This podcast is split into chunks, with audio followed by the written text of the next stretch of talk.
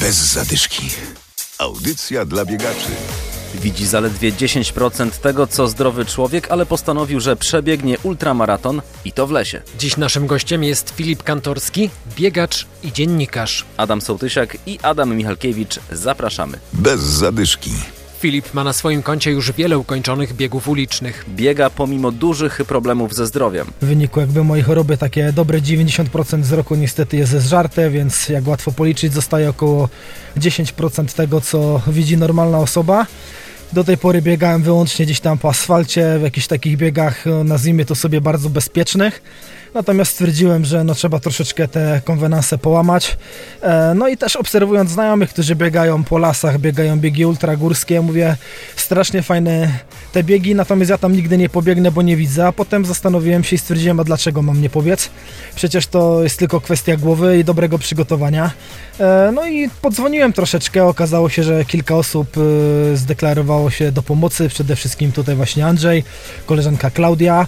No i teraz sobie trenujemy parę razy w tygodniu. E, Biegamy póki co, mówiąc kolokwialnie, spektakularnej gleby żadnej nie zaliczyłem, czyli samopoczucie jest fajne i spróbujemy pokazać, że naprawdę można. Będzie to dla mnie na pewno w cudzysłowie wyzwanie życia, ale no uważam, że trzeba takie rzeczy też robić i pokazywać ludziom, że osoba niepełnosprawna nie musi siedzieć w domu, może również się w pełni realizować. Celem jest przebiegnięcie ultramaratonu Gwint wiosną przyszłego roku. To 55 km po leśnych ścieżkach. Filip nie pobiegnie sam, będzie mu towarzyszył przewodnik Andrzej Skubiszak.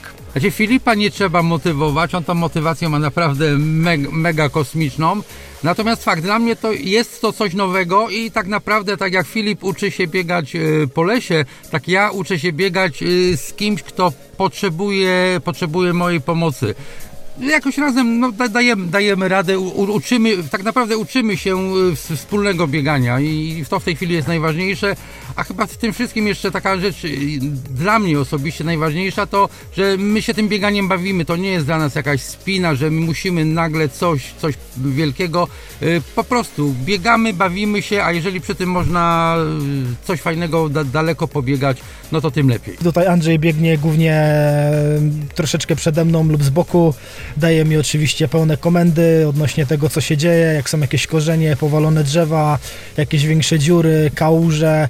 No to oczywiście mówi mi prawo, lewo, tutaj noga wyżej, tutaj idziemy bokiem, tak dalej. No mówiąc kolokwialnie, jak blisko niego biegnę, no powiedzmy wiadomo, że jakoś tam jego kształty widzę w miarę, więc y, nie ma problemu. Trzymamy oczywiście kciuki. A całą rozmowę z Filipem i Andrzejem znajdziecie na naszym Facebooku. Trening. Trwa akcja Biegiem po formę. Realizujemy 12-tygodniowy plan treningowy. Naszym celem jest ciągły bieg przez całą godzinę. Zaczynamy teraz ósmy tydzień akcji, a w nim jak zwykle trzy treningi. Każde wyjście na trening wygląda tak samo. Dwa razy 16 minut biegu i dwie minuty marszu. Pamiętajcie, żeby między każdym treningiem był jeden dzień przerwy. Relaks. Przerwy między treningami są potrzebne, bo nasz organizm potrzebuje regeneracji. Podstawa to dobry sen, dieta i ćwiczenia, mówi Adrian Żakowski z Decathlon Poznań. Po treningu niezwykle istotne jest zadbanie o uzupełnienie utraconej energii oraz dostarczenie niezbędnych substancji odżywczych. Ważne jest, by bezpośrednio po treningu dostarczyć nieco węglowodanów z dodatkiem białka. Dobrym pomysłem może być banan z jogurtem naturalnym albo owsianka. Każdy biegacz musi dostosować takie produkty, które są dla niego najlepsze w kontekście diety.